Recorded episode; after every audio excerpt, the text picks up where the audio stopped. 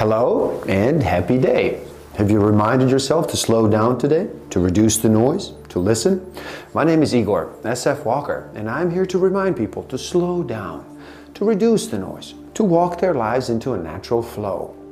Welcome back to the Book of the Week series. Every week, as I read another amazing title, I share it with the world. And today, we look at Never Split the Difference Negotiating as if your life depended on it by Chris Voss and Tahl Raz. Yes, perhaps we are the only animal that haggles. A monkey does not exchange a portion of his banana for another's nuts.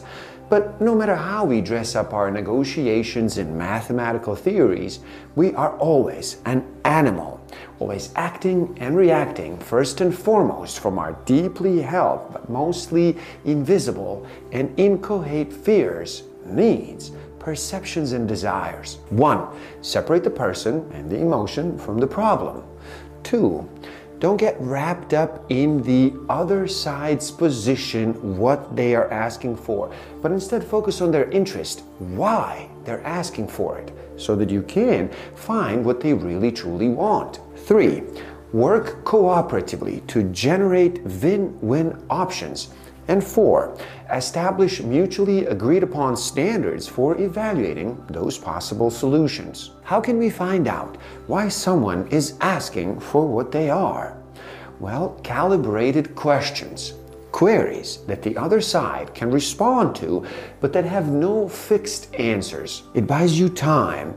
It gives your counterpart the illusion of control. They are the ones with the answers and the power after all. And it does all of that without giving them any idea of how truly constrained they are by it.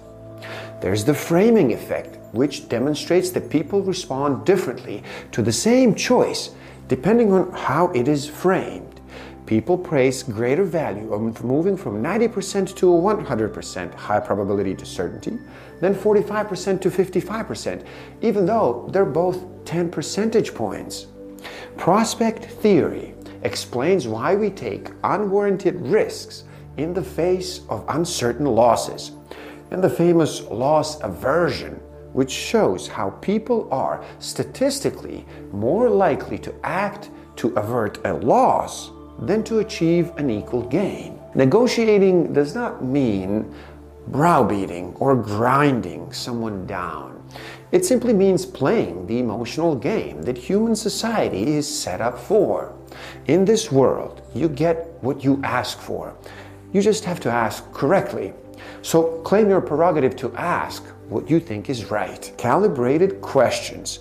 Avoid verbs or words like can, is, are, do, or does. These are close ended questions that can be answered with a simple yes or a no. Instead, calibrated questions start with a list of words that people know as reporter's questions who, what, when, where, why, and how. Those words inspire your counterpart to think and then speak expansively. But let me cut the list even further. It is best to start with what, how, and sometimes why. Nothing else. Who, when, and where will often just get your counterpart to share a fact without truly thinking. And why can certainly backfire. Regardless of what language the word why is translated into, it is accusatory. There are very rare moments when this why is to your advantage. Having just two words to start might not seem like a lot of ammunition, but you can use what and how to calibrate nearly any question. Does this look like something you would like? Can become how does this look to you? Or what about this works for you? You can even ask, what about this doesn't work for you? And you will probably trigger quite a bit of useful information from your counterpart. Mirroring also called as isopraxism, is essentially imitation. It is another neurobehavior humans and other animals display in which way we copy each other in order to comfort each other. It can be done with speech patterns, body language, vocabulary, tone of voice, tempo. It is generally unconscious behavior. We are rarely aware of it when it's happening, but it is a sign that people are bonding in sync and are establishing the kind of rapport that leads to trust.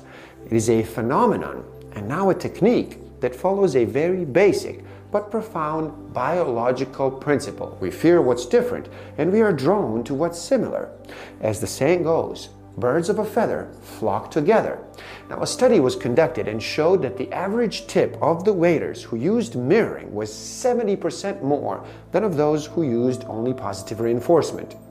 Psychologist professor Albert Mehrabian created the 7 38 55 rule. That is only 7% of the message is based on the words. 38 comes from the tone of voice and 55% comes from the speaker's body language and face. People fall into three broad categories accommodators, assertive, and data loving analysts. It is easy enough to see how each of these groups views the importance of time differently. Time equals relationship, times equals money, and time equals preparation. If you have enjoyed this video, please do like it, share it with the world, subscribe to my channel, and you can get a direct link to this book in the description below. So get it and read. Thank you. Love and respect.